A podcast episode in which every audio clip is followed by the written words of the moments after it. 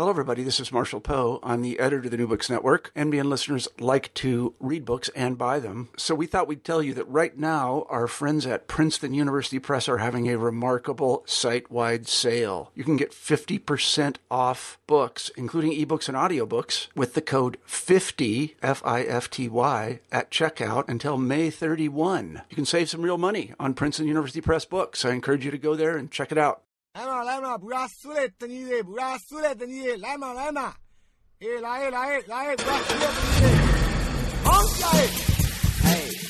Welcome to New Books in Southeast Asian Studies on iTunes and via the web. I'm your host, Nick Cheesman, a fellow at the Australian National University's College of Asia and the Pacific.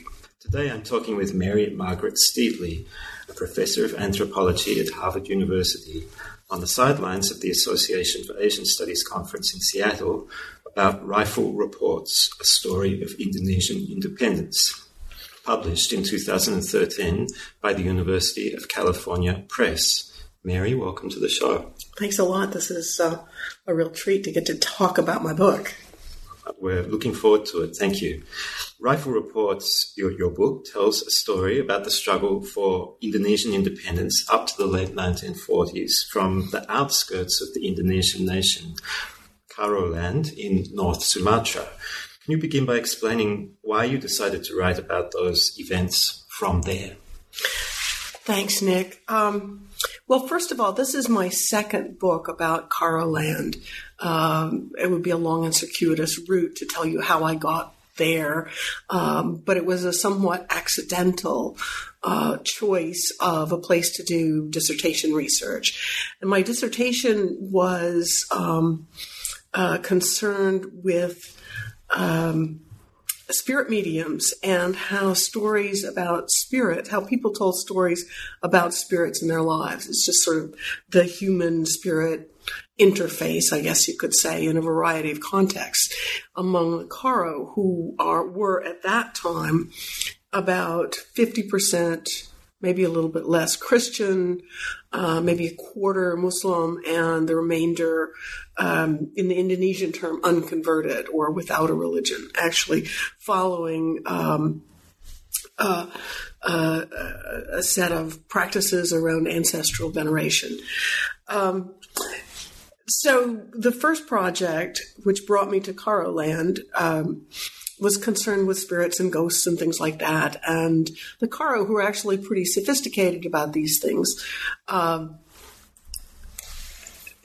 were puzzled that an anthropologist would be interested in supernatural beliefs and things like that, instead of what is properly an anthropological topic, that is kinship. Um, because a Karo anthropologist some years before had written a book about the kinship system, which they're very proud of.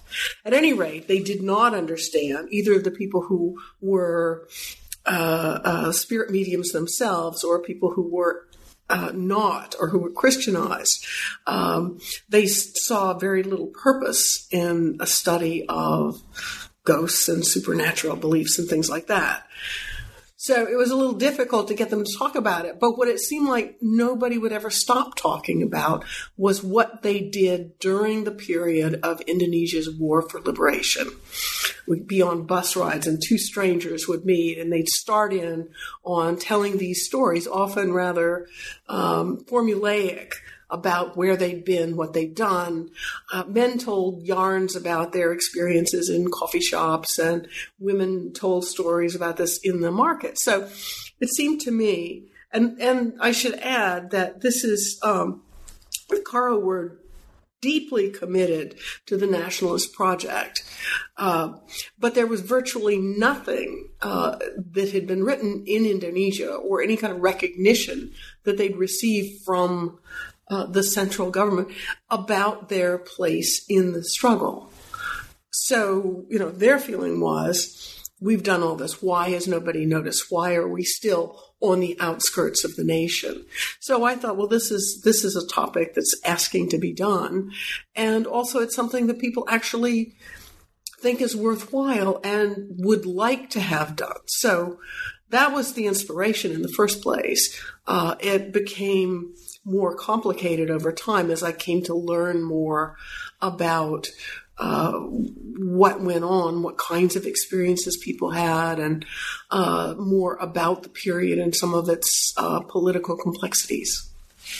Can you say something more about this deep commitment? What was it that brought them into the struggle? And perhaps also, mm-hmm. as we're using that term, mm-hmm. you can signal the importance of that term of that in your term. work as against um, the alternatives available to you. Yeah, that's it's really an important term. I'm glad we'll have a chance to talk about that.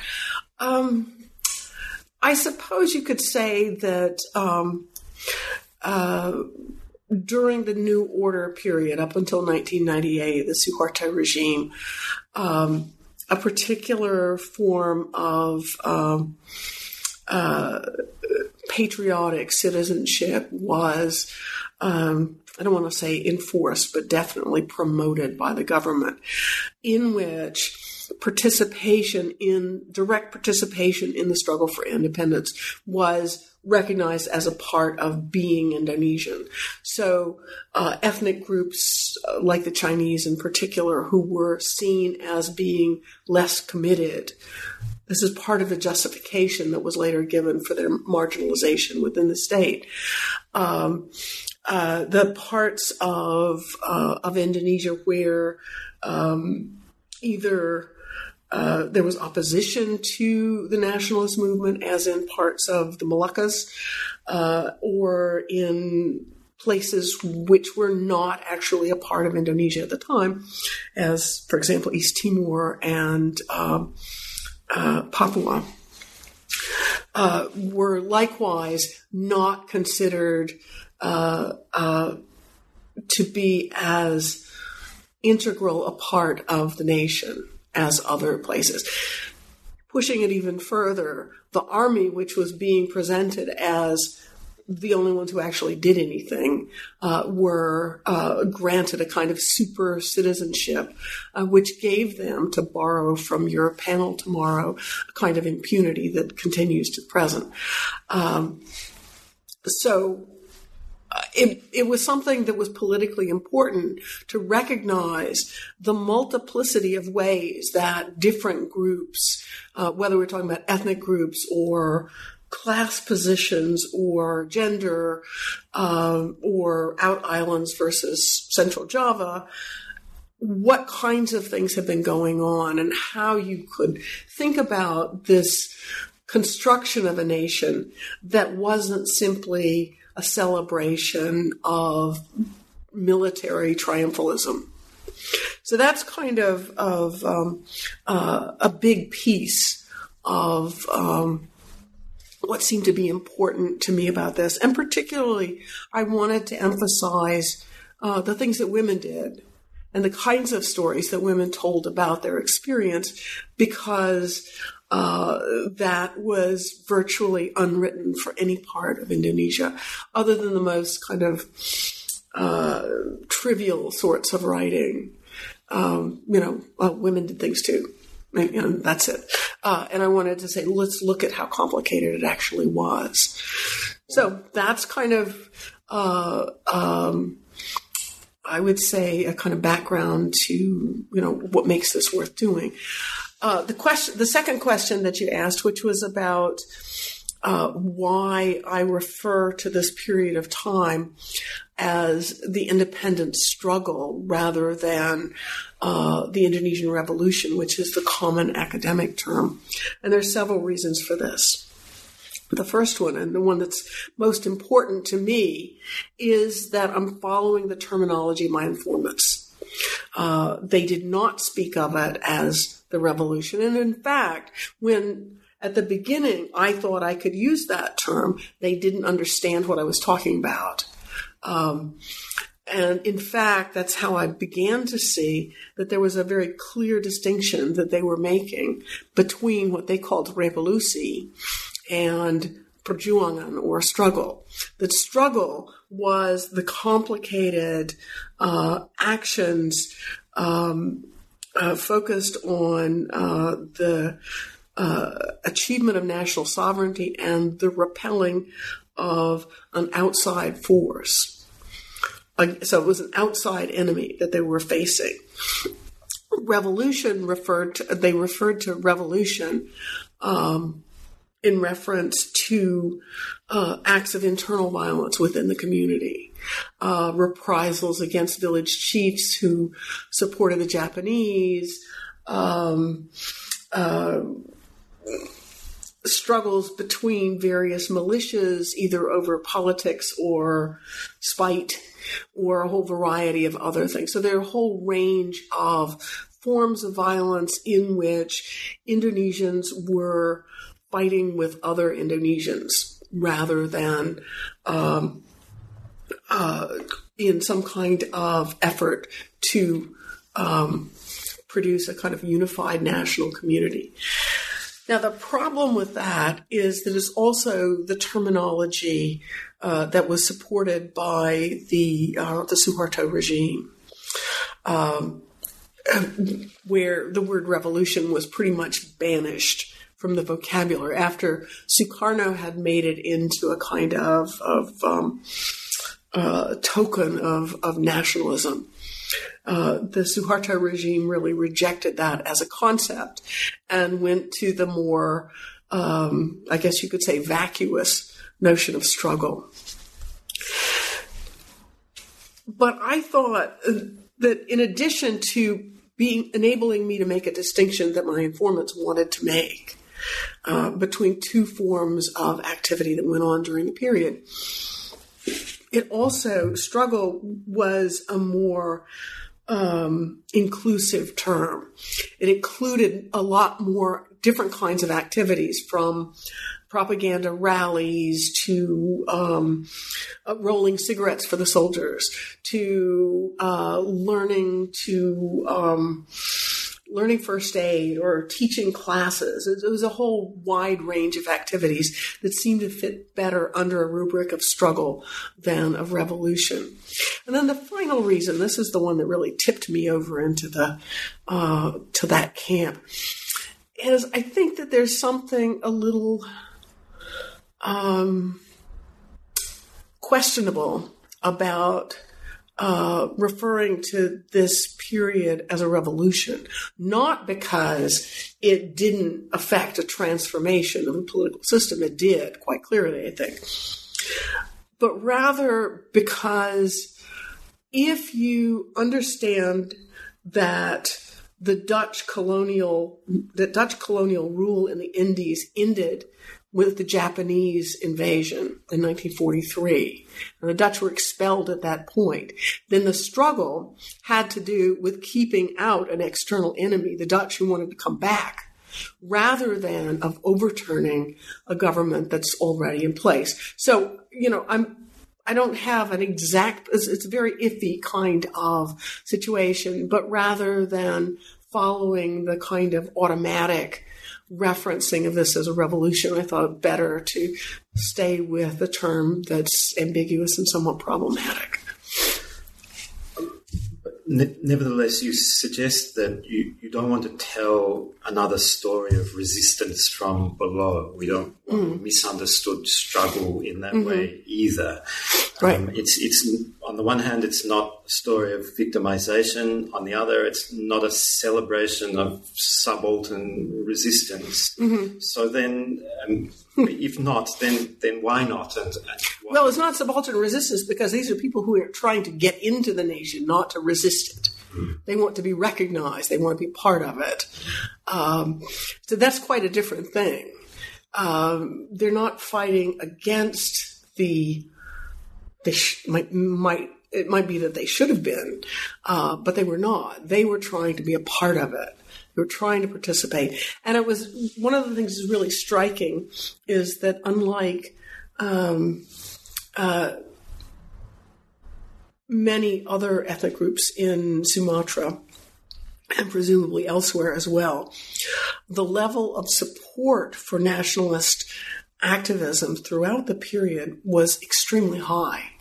Um, and I don't, I'm not willing to say it was 100%. Obviously it wasn't. There were, there were some who, um, opposed the, um, uh, the opposition to, uh, to the, um, nationalist movement. But it was quite, it's quite striking the, extent to which the entire population was mobilized during this time. And I should add, it was mobilized enthusiastically, even though they had very little sense of what Indonesia as a kind of a unified uh, region with some kind of claim to political sovereignty was. Uh, they wanted to get rid of the Dutch. Uh, they wanted to um, uh, have autonomy. They thought about much of it in terms of um, uh, material goods and benefits that were going to come. But on the whole, uh, there was this. There's a striking um, sense of mass participation in this not fully understood movement. I think that might be a little more common in um, uh, nationalist movements, and particularly uh, anti colonial nationalisms, than we sometimes give it credit for. A lot of the um, models of nationalism. Uh, ben Anderson, for example, who looks at nationalism as emerging from a sense of uh, shared identity emerging through reading or through the educational system and the educational hierarchy. But it presumes a starting place, uh, which is um, a small group of, excuse me, educated elite men. And I wanted to kind of see if you open that up, if you say, wait a minute, let's see what was going on on the ground, how does it look?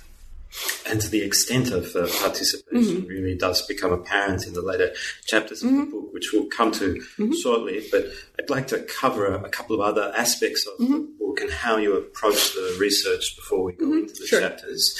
One is your your use of the expression uh, when referring to the book that it is an ethnographic history. Uh, what do you mean by ethnographic history, and why does it matter for you to write history ethnographically? Okay. Um, that's it. You, you, picked some good questions. That's a, that's a good one. Um, uh, there are some people who talk about historical ethnography, and I didn't want to exactly do that. Um, historical ethnography uh, is is a kind of taking of historical text and looking at them in a broader social context. It's basically social history uh, with a little more of a kind of symbolic anthropological overlay, seems to me. When I talk about ethnographic history, what I mean is a history that is constantly toggling back and forth uh, between moments, that has to be simultaneously aware of um, the time that's being described, the time of the interview, and all of the moments in between. So it's a very different kind of temporality that's always aware of that. If you're talking to people rather than text, text can be problematic too. But if you're talking to people in particular, uh, you don't get to say, you know, uh, this is a memory of this particular event in the past. It's the memory of this particular moment in the past as told to particular people in a particular present uh, but one that's been mediated by everything that's come in between. Not only that, but you then have to add in the other layer of the understanding of the writer in uh, configuring it afterwards. Because much of you know what I have taken away from this um, really uh, became clear for me afterwards. And in fact, in some cases, after the end of the New Order regime, then you could start seeing uh, ways that um, uh, particular moments were especially telling, let's say. So it's this, uh, it's sort of starting from the assumption that ethnography um, is predicated on face to face encounters. Uh, and then, then you think about what are the implications when you try to um, uh, tell a historical story while keeping that uh, constantly um, uh, in your eye, in the reader's eye as well. What, what kind of uh, challenges did you encounter using that approach? Mm-hmm. You mentioned, for instance, the risk, uh, or perhaps it's not a mm-hmm. risk, of the ethnographer buying into the narrative Mm-hmm. of the, the teller. Can you briefly say something about Well, how, you, how yeah. to work in This is the ethnographic seduction. Uh, it's very hard to dislike people when you're in a conversation with them. There were a few that I had some serious trouble with, but mostly um, there's something about that one-on-one relationship that demands a certain amount of trust on both sides. Uh, and uh, that makes it hard sometimes uh, to um, maintain a critical distance. At the same time, uh, your informant has either because uh, just wanting to be friendly or collegial or being impressed with having a, a foreigner come to talk to them or being uh, annoyed that a foreigner is coming to talk to them or whatever feelings they happen to have, those are going to play into this as well.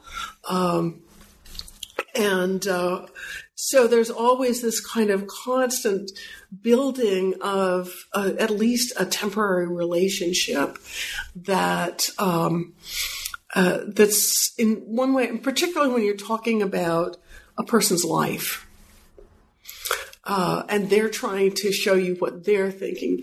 You're trying to um, identify as much as you can with it uh, to make sense out of to see it from their point of view. It's something you never quite do, of course, but um, but that that um, uh, that wish, that desire to uh, to understand and to um, uh, appreciate uh, another person's experience, I think is really um, uh, it's at the heart of the ethnographic endeavor, but it's also a bit of a danger because it's easy for people to lie to you. It's easy for you to be deluded about what you think they're saying, which is maybe not necessarily what they are. So there's lots of room for mistakes.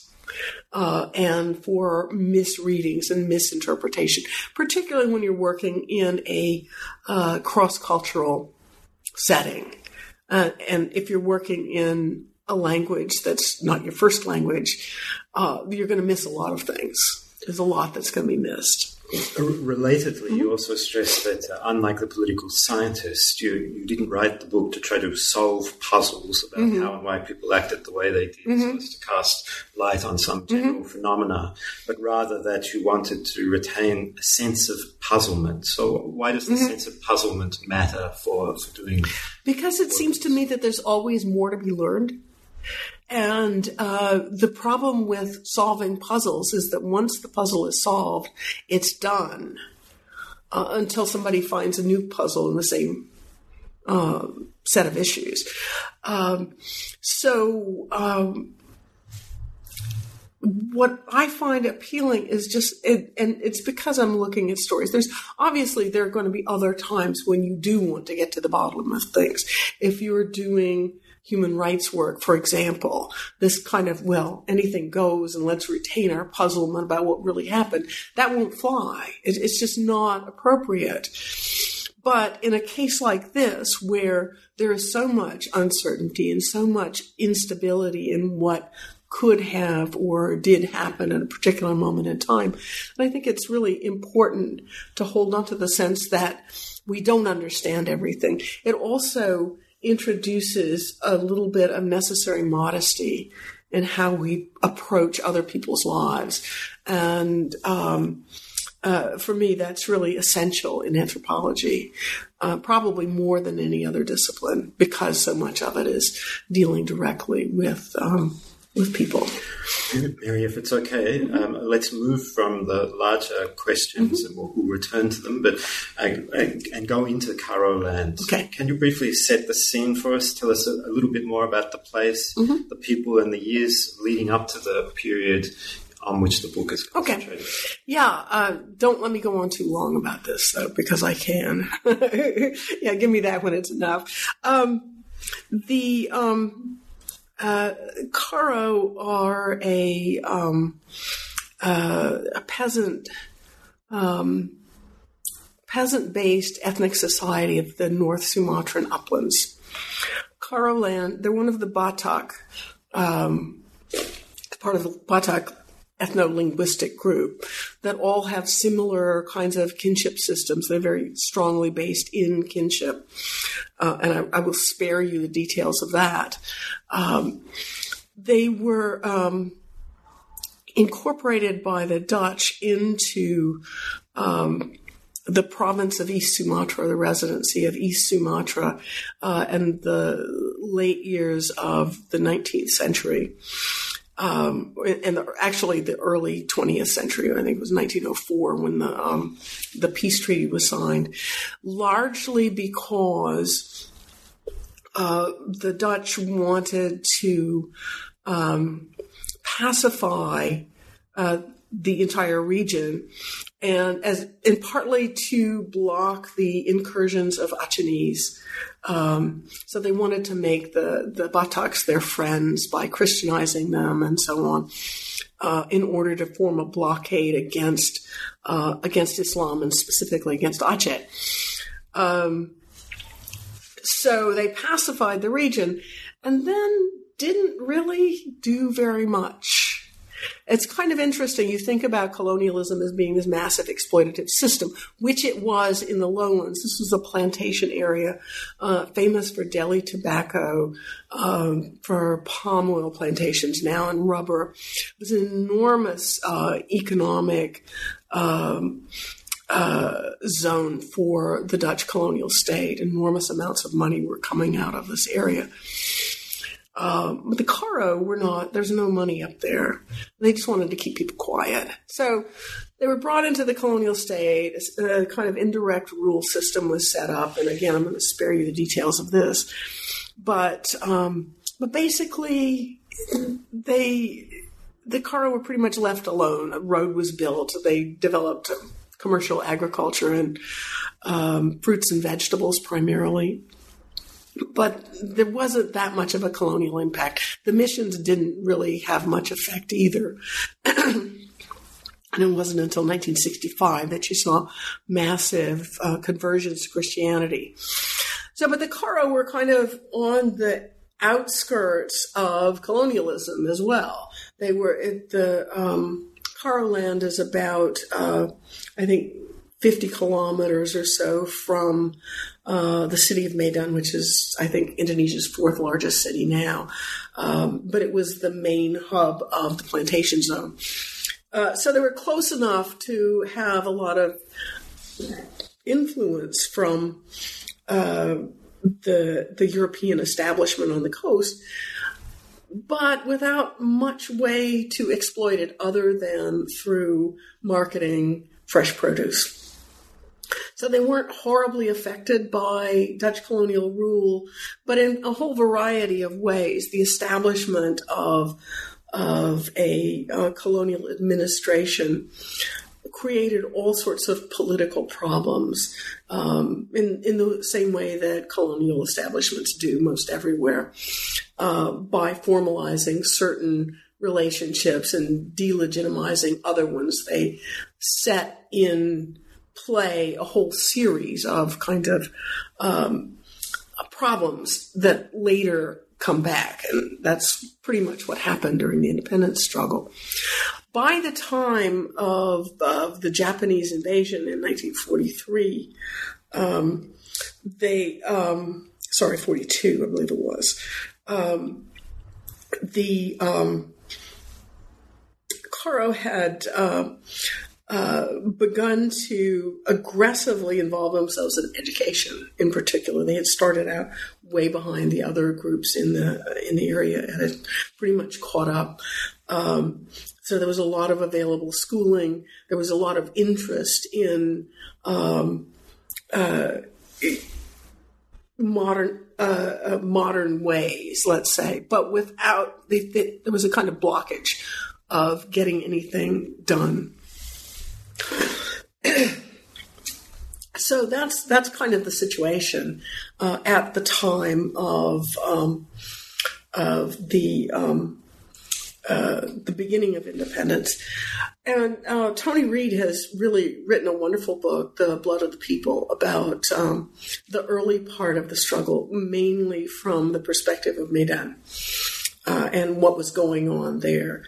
And but the problem is that um, because of blockades during the period of the struggle, not much information about what was going on in the uplands made it to the city. And so it winds up being a blank locally. Even more so uh, when you um, uh, use sources from Java. Nobody has a clue what's going on. It's really uh, the, and, and it's not surprising because the various organizations change names all the time. People move from one group to the next. The affiliations are never clear. You can have a group uh, in Sumatra with the same name as a group in Java, but they have no connection to each other. Uh, it's just, you know, it's very, very wild. And um, early on, the um, the scene in Sumatra was uh, perceived from Java as just being um, out of control, undisciplined. And to some extent, that wasn't not entirely wrong. Well, we'll, we'll go into mm-hmm. um, the, those events more mm-hmm. momentarily. Yeah. Um, maybe we can work through chapter by chapter, mm-hmm. referring to the titles of the mm-hmm. chapters because they're wonderfully evocative of their, their subject mm-hmm. matter. The first chapter is the Golden Bridge. What was the Golden Bridge, and yeah. why start okay. The Golden Bridge was uh, a phrase that uh, Sukarno used several times in speeches to refer to independence. Um, uh, it's the independence of the golden bridge to the future.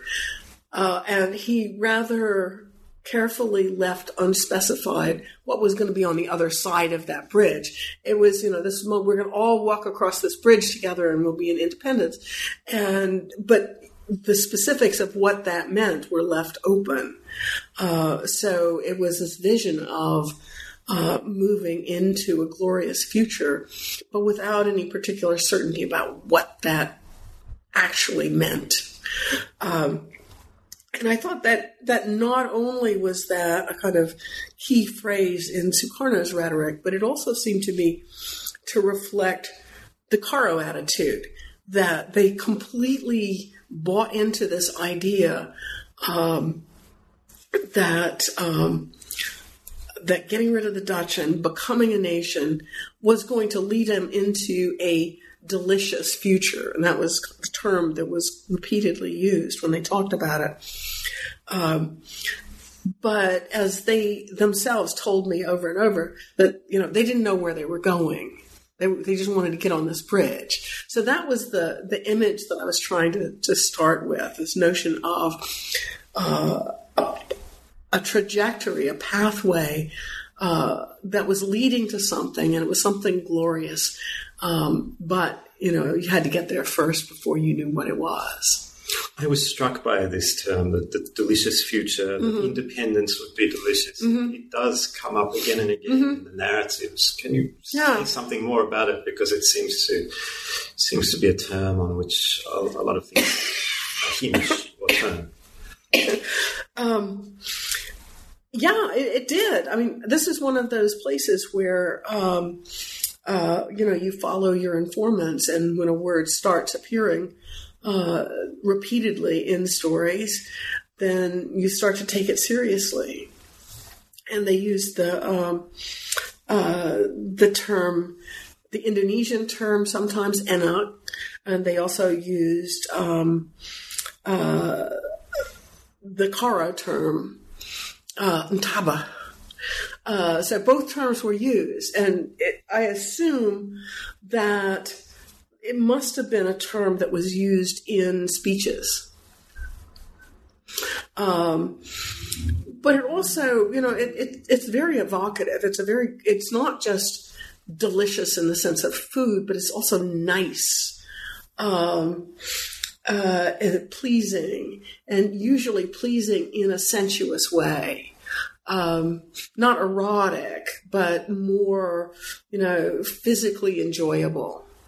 Um, so you can have a pleasant nap, for example, and that can be enak, uh, or a pleasant bath, or you know, a pleasant meal. It kind of goes on, but it but it has a sense of of a kind of embodied enjoyment.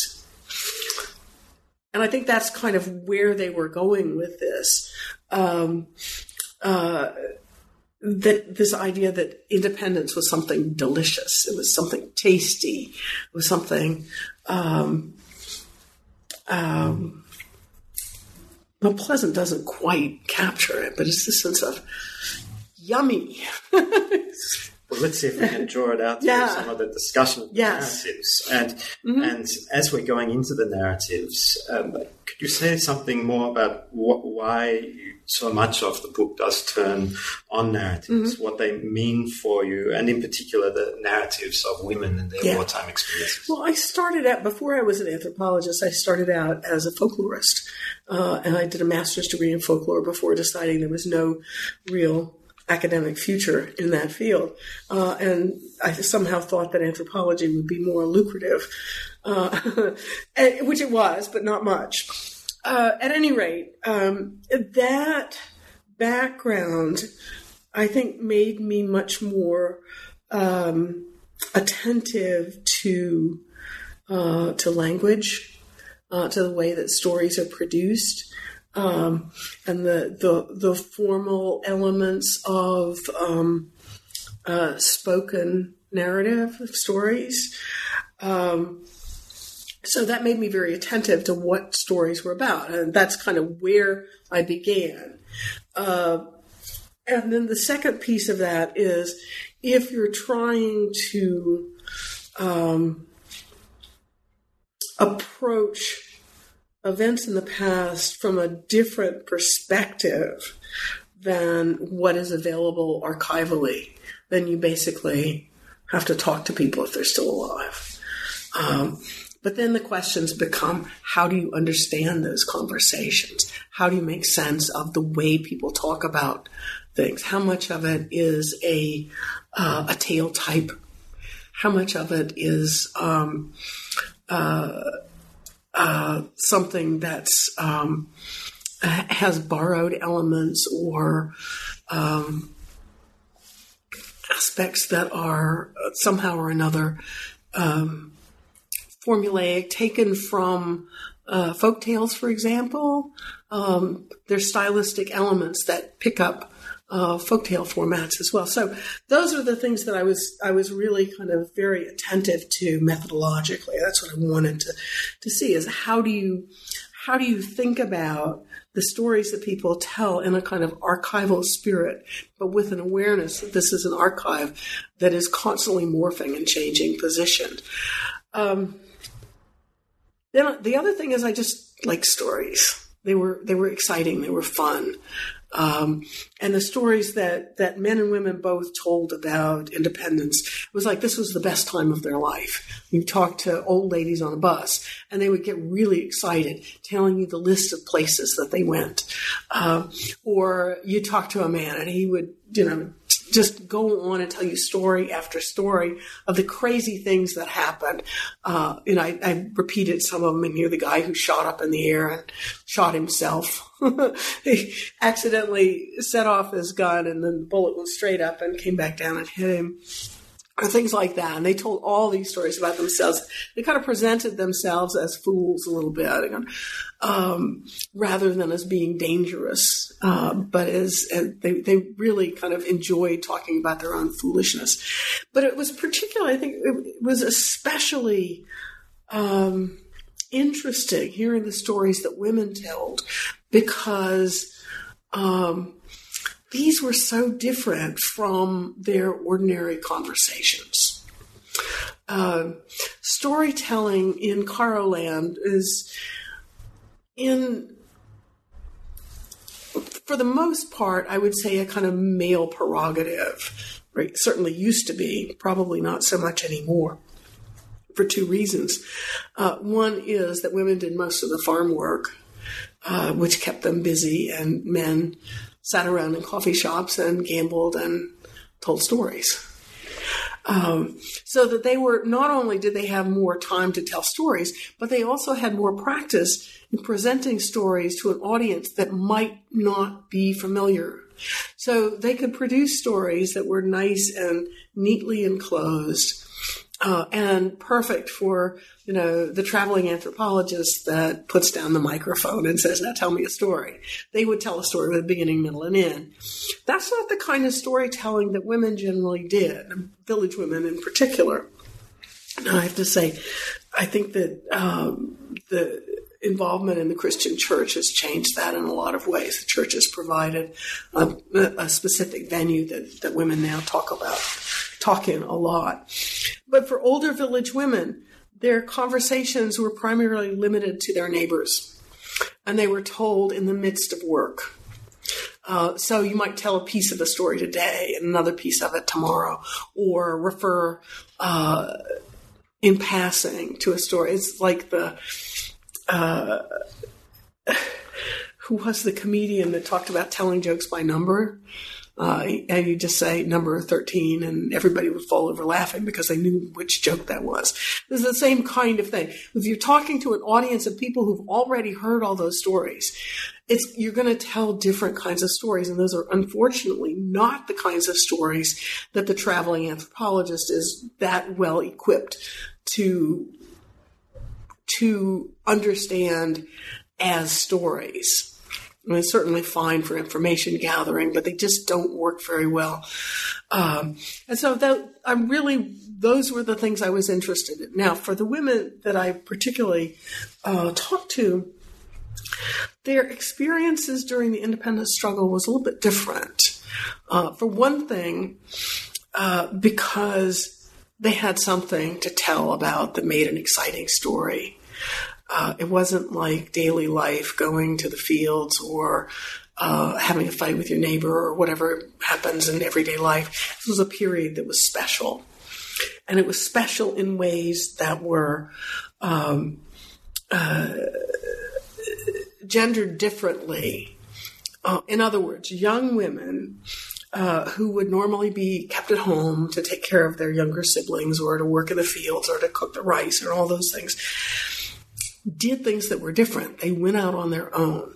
They went to, they learned things. They, um, uh, during the evacuation of the Highlands, they traveled long distances and they were particularly uh, fascinated with the stories of their travels, even if it was something as uh, uh seemingly routine as a list of the places where they stopped. And they would share these stories with one another. And we went to this village and this village and this village. And somebody would say, well, did you go to this one? We went there. And what happened there? And so there was really an interesting way that new kinds of narrative techniques were being developed around uh, this particular set of experiences. And both because the kinds of stories that people told and the kinds of experiences that they had uh, were so different than what was conventional and what had been recognized.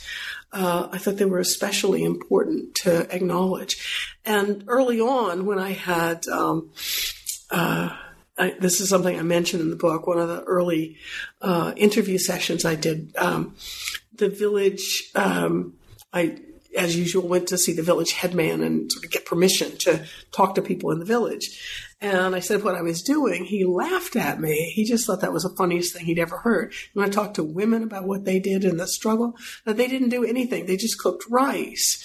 Before the before the struggle, they were cooking rice. Then they cooked right during the struggle. They cooked rice. Today, they're still cooking rice. What kind of struggle is that? But that wasn't how they saw it. They saw it as doing something important uh, and out of the ordinary. The sense of living in an extraordinary time and finding a way to tell about it was what I was really uh, trying to capture in the stories. And I wanted to stay as close as I could to what they said while making sense of it for an audience of outsiders. Well, let's take an example mm-hmm. of just one of the narratives, mm-hmm. and there are so many yeah. in the book and that to urge listeners to to take a look and read them themselves. But the story of the buried guns, mm-hmm. which is at the heart of the second chapter, yeah. can you give a, a synopsis of that story again? And what's the what are the characteristics of that story that you would like to identify for listeners that you think go to the larger points that you're making about the research that you've done? That was that was one of the um, uh, one of the most interesting and that uh, building a whole chapter around, uh, in this case, uh, two individuals really, uh, was because I had such a rich set of material for them. And the two characters were Slamet Ginting, who was the head of the largest of the um, militias, that not the army, but the, um, kind of volunteer um, uh, freedom fighters uh, in the Karo area. And uh, so he was a major figure during this period.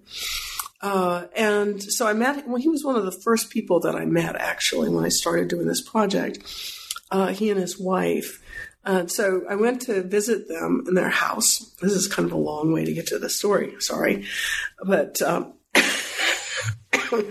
um, I went to their house and I said, "Here, I'm going to do this study of women in the revolution." And he says, "I can tell you all about women in the revolution. I know everything there is to know." He said. His wife didn't say anything. She stayed in the corner. Anyway, uh, he said he wasn't feeling too well and that um, I should come back later and we'd stay up all night and uh, swap stories and he'd tell me everything I needed and then I could go home and write my book right away. Uh, two months later, he died before I ever saw him again. And um, so, um, following up on that, I um, uh, met several times with his wife, who passed away just actually not very long ago at all, a couple of months ago. Um, but I, I, met with her and I said, you know, since your husband can't tell tell me his story anymore, uh, maybe you can tell it to me. And so through that means of her speaking for him, I got her to tell this kind of story of her life and how she uh, wound up being married off at 13 to this um, uh, cousin that she didn't know for kind of political reasons and how what a, uh, a kind of difficult situation she found herself in. Um, and went on. It was very, it was really um, funny and poignant and, and touching in many ways. But the, the core of it was the story of this of these guns that um, uh, that her husband had acquired somehow. And there are various stories about how he got them, but he got them from the Japanese right after the surrender um, either by hijacking a truck of guns or because um, a Japanese officer uh, negotiated a deal and passed them on. At any rate, he got these guns, and at this point, um, uh, his wife was staying in his home village uh, up in the Highlands, and he wasn't there that much because he was traveling around uh, trying to recruit people and building up uh, membership in the militia. And um, so he came and his friend showed up there one night with these guns and he said, Ah, hey, we've got to do something with these guns. You've got to hide them. And she says, Okay, I have an idea. Okay. She was part of uh, a. Um, village work group on aron, which is um, a collective shared work group. And she says, okay, what we'll do is I'll get the aron to go up to the, uh, uh, up to the field. I have a rice field and bury him in the rice field. And, uh, so she did. Um, I'll, I'll, cut this short because you can go on quite a long bit about the details of this. At any rate, uh, the part of it that was funny is that um, uh, so she was telling him how to do it, and uh, she said, "Well, then I had to do it myself because he'd never even held a hoe." so, so she did the work, buried the guns, and then you know her husband went off. She went off and to visit her family elsewhere, and then came back, and somehow the du- guns had been dug up, and those were the first guns of the independence struggle in East Sumatra. It was actually those guns that were dug up uh, that became the first um, uh, weapons of of the militias that that forced the announcement of independence to be made in Medan. It's kind of long and complicated. So for her, it was this extraordinary moment of what she did. You know, it was not this is what my husband did. This is not about the struggle. This is not about the organizations. This is about how you dig a hole in the field, how you bury things properly, uh, how you um, how you perform a task. And all of her stories were very much about how you successfully perform tasks that are given to you. And the next couple of chapters uh, mm-hmm. develop the story out of the digging up of, mm-hmm. of those guns. Mm-hmm. Um, unfortunately, we don't have time yeah. to go into all of them, but I'd really like to jump ahead mm-hmm. and ask you to say something briefly um, about the last chapters in the book, because mm-hmm. five, six, and seven all approach events in 1947 in mm-hmm. different ways. Chapter 5 the Sea of Fire. What was the Sea of Fire? And again, why does it matter for this story of what happened in Okay, great. Uh, the term Sea of Fire is normally applied to uh, uh, the burning of the city of Bandung in 1946, I think, 45, um, early in the independence period. And uh, Lautan Api, it's a classic term that's used for this uh, spontaneous. What well, wasn't it was the uh, uh, the nationalist militias uh, when they were uh, ordered out of Bandung, retreated out of the city, but as they went, they burned large parts of the city um, as a, a, statement of you know that they're not acquiescing to um, uh, enemy commands. And that's become a kind of iconic moment in uh, Indonesian nationalist history. The the the, uh, the efforts of the the youth of, of Bandung. In Karo land, the Sea of Fire refers to, it's a term that they've used there also, uh, to refer to the, um, the burning of many villages and towns across the highlands at the time of the uh, Dutch invasion in 1947. Um, and likewise, as in Bandung, as the um, uh, Dutch forces moved into the highlands, the nationalist um, uh, propagandists had urged the people to move out as a demonstration of unwillingness to uh, return to Dutch rule. And as people moved out, they were told to burn the villages as a kind of, uh, as they put it, one guy put it to me, is that we had read in the newspapers about the, uh, uh, the um, the way that the Russians stopped the uh, uh, the Blitzkrieg uh, by burning everything, so there wouldn't be so the, the German army couldn't have any resources there. So, but we forgot that we're in the tropics, so we didn't have a winter on our side. Uh, but anyway, what they did was they encouraged every, people to burn their houses, burn the villages, so that the Dutch would have no place to stay. Well, they didn't burn all the villages, but they did burn a lot of them uh, it wasn't so much the villagers themselves in most cases, it was the militias uh, that did the burning after people moved out. But it was, uh, was put to me by um, uh, the wife of um, uh, an important uh, militia officer that everybody knows the, the Bandung Sea of Fire, but nobody knows the Karo Sea of Fire. And we burned the whole district. We didn't just mess around with a town, uh, burn the whole thing. Um, and that shows you how patriotic we were. So it's like two points. One is that I wanted to use that to describe the, the evacuation in which virtually the entire population of the Karo Highlands, which is some oh, I don't know, several hundred thousand people moved out and stayed in the woods, in shelters, in camps, in huts.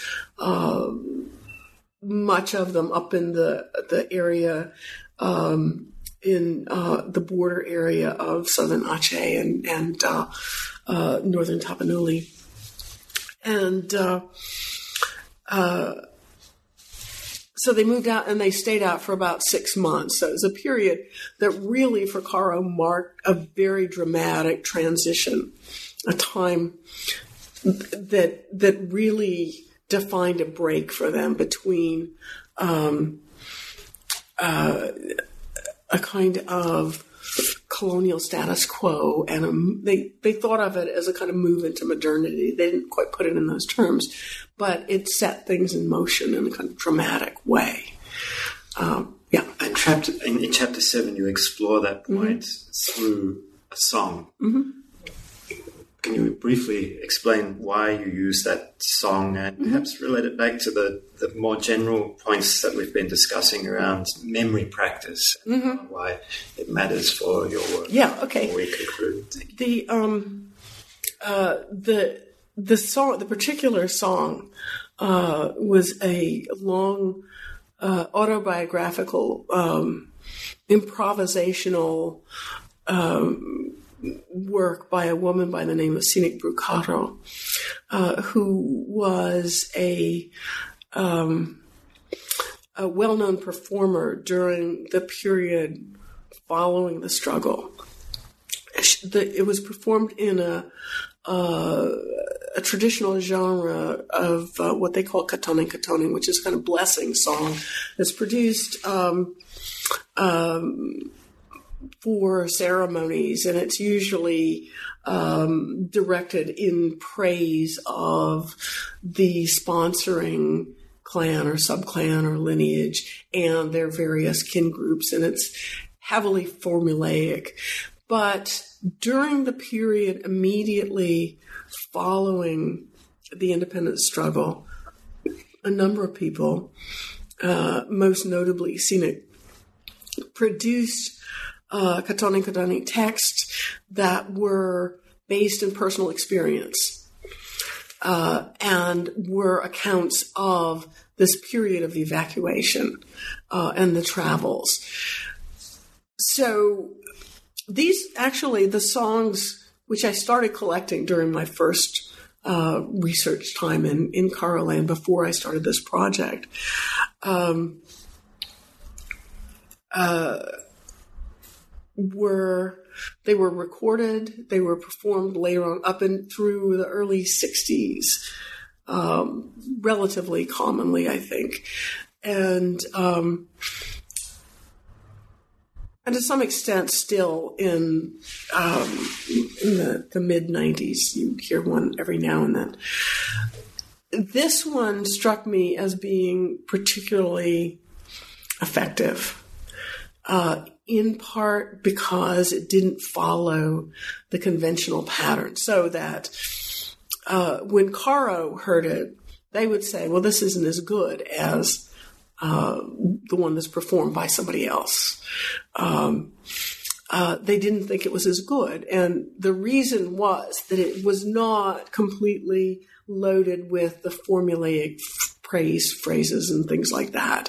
Uh, so it, you know, didn't have that kind of elegance. It was very simple language. That meant I liked it because I could follow it. I could understand it and I could follow the storyline. It was very dramatic.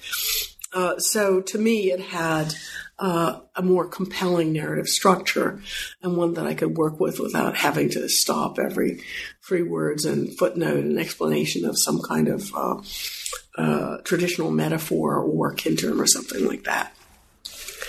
Uh, but it was just this beautiful work that, that um, uh, encapsulated to me this idea of um, that in a way I was trying to capture with the whole book of uh, people moving into an unknown future um, and pivoting it on what was lost as well as what was gained. and a sense of this incredible uncertainty about where they were going and the kinds of hardships that they went through.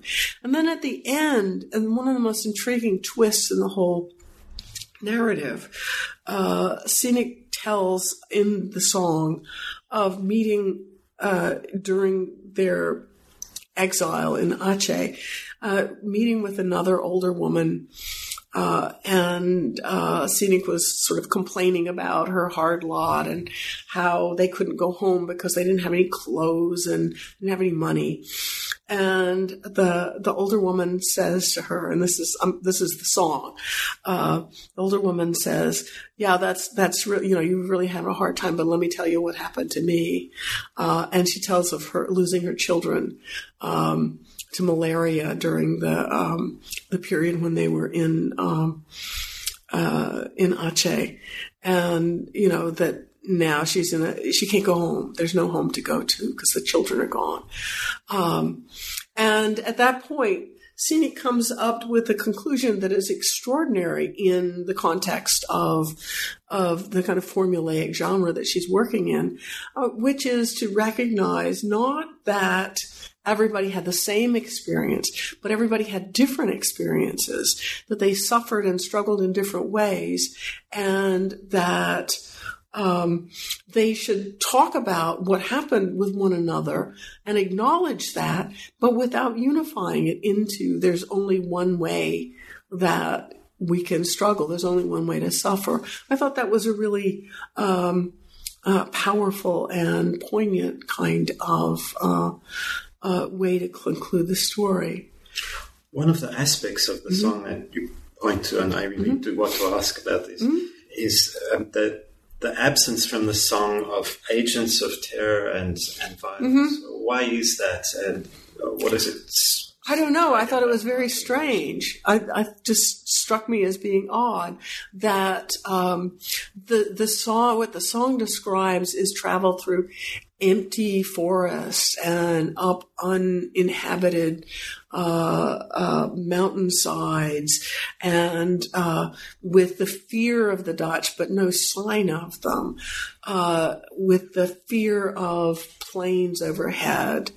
Um, so that once you get into Sinek's personal experience, it's you're in this world where anything can happen, uh, but it's uh, for whatever reason that's not pictured uh, the the actual agents of violence. They don't encounter Dutch soldiers. Um, they don't. Uh, they aren't bombed. Uh, and people were. They also don't encounter uh, uh, rebel militias or bandits, uh, which is a more likely outcome when you're when small groups are in the forest. And it turned out, I finally discovered on a uh, a follow up interview with Sinek is the reason that they didn't have trouble with bandits is that they were not, although the song depicts them as if it were a family traveling alone through the forest. In fact, uh, that was not the case, that she and her family were traveling uh, with an escort of soldiers, Indonesian soldiers, uh, who were uh, taking a group of political prisoners to uh, a camp in Aceh. So they were they were guarded and protected. That doesn't come up in the song. What happens in the song is something that allows her to create a kind of common moment with other uh, individuals. Uh, but it doesn't raise the possibility of revolution, of revolution, of us against us. There's no sign of that anywhere but it, it is part of struggle to get back to that. It is um, for the reasons that you indicated. Absolutely, absolutely. Um, Mary, we, we could speak for another hour and still have so much more to talk about mm-hmm. after that. Um, you've been very generous with your time. Before we close, I'm sure listeners would love to know what you've been working on since the book was published and what we can look forward to. Well. Um, uh, as you may know, uh, academic books these days, uh, publishers uh, encourage shortness. They encourage brevity. Uh, in order to get this book published, I had to cut um, a large chunk of the beginning, which dealt with the Japanese occupation. But more importantly, I had to end the story kind of in media res um, at the beginning of the second military campaign. Um, there is a whole other story that comes after this. Um, and it's the story of how the army wins and how the state um, forms itself. Um, and I decided when they said this this has to be you know many pages shorter than it is, uh, I decided that I would leave that part of the, my account out because it really is a different story. This is a story of what Karo thought they were doing. It's a story about the Golden Bridge. It's about this idea of independence that's at the end of that bridge. And I wanted to leave that kind of spirit in place. But the other piece of that is how a state latches onto um, uh, this sense of aspiration and uh, establishes itself and legitimizes itself. That's a piece that's uh, still in need of some work, but I'm hoping to uh, get that uh, put together uh, fairly soon. I've also been working on a project in the U.S. that's completely unrelated to this. It's on um, uh, U.S. military culture, which is a strange topic to jump to from Indonesia.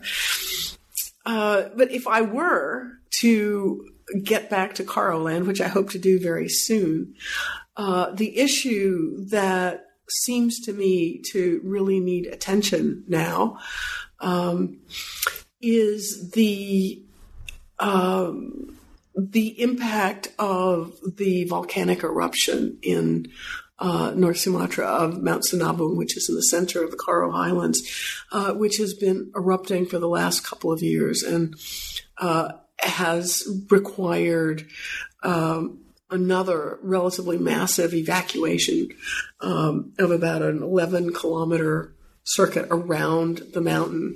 Uh, people have been moved into relocation camps. Uh, the terrain has been uh, inundated with ash. The I don't know exactly what the health impacts are, but they certainly can't be good.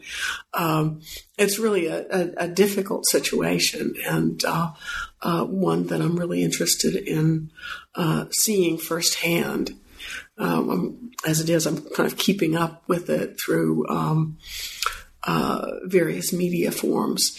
Uh, Karo have gotten very uh, good about using Facebook, among other things, uh, to organize activities around this. But um, the environmental issues right now, I think, are the key thing that I would really uh, like to think more about and to um, talk to people about see, you know, uh, what kind of impact that's having. Well, I'm sure that just on the basis of your short remarks on the conditions there alone, we'll have uh, listeners who will look into uh, mm-hmm. those events, as indeed I will. Um, in any case, um, um, Mary Steedly, I'd like to thank you very much for speaking with me today about Rifle Reports, a story of Indonesian independence, and congratulate you on the book. Thank you so much. This was quite a pleasure. And thank you to everyone for listening. I look forward to having you join me again for another meeting with an author on new books in Southeast Asian studies. And if you have the time, please do check out the New Look New Books Network for a lot of other great channels.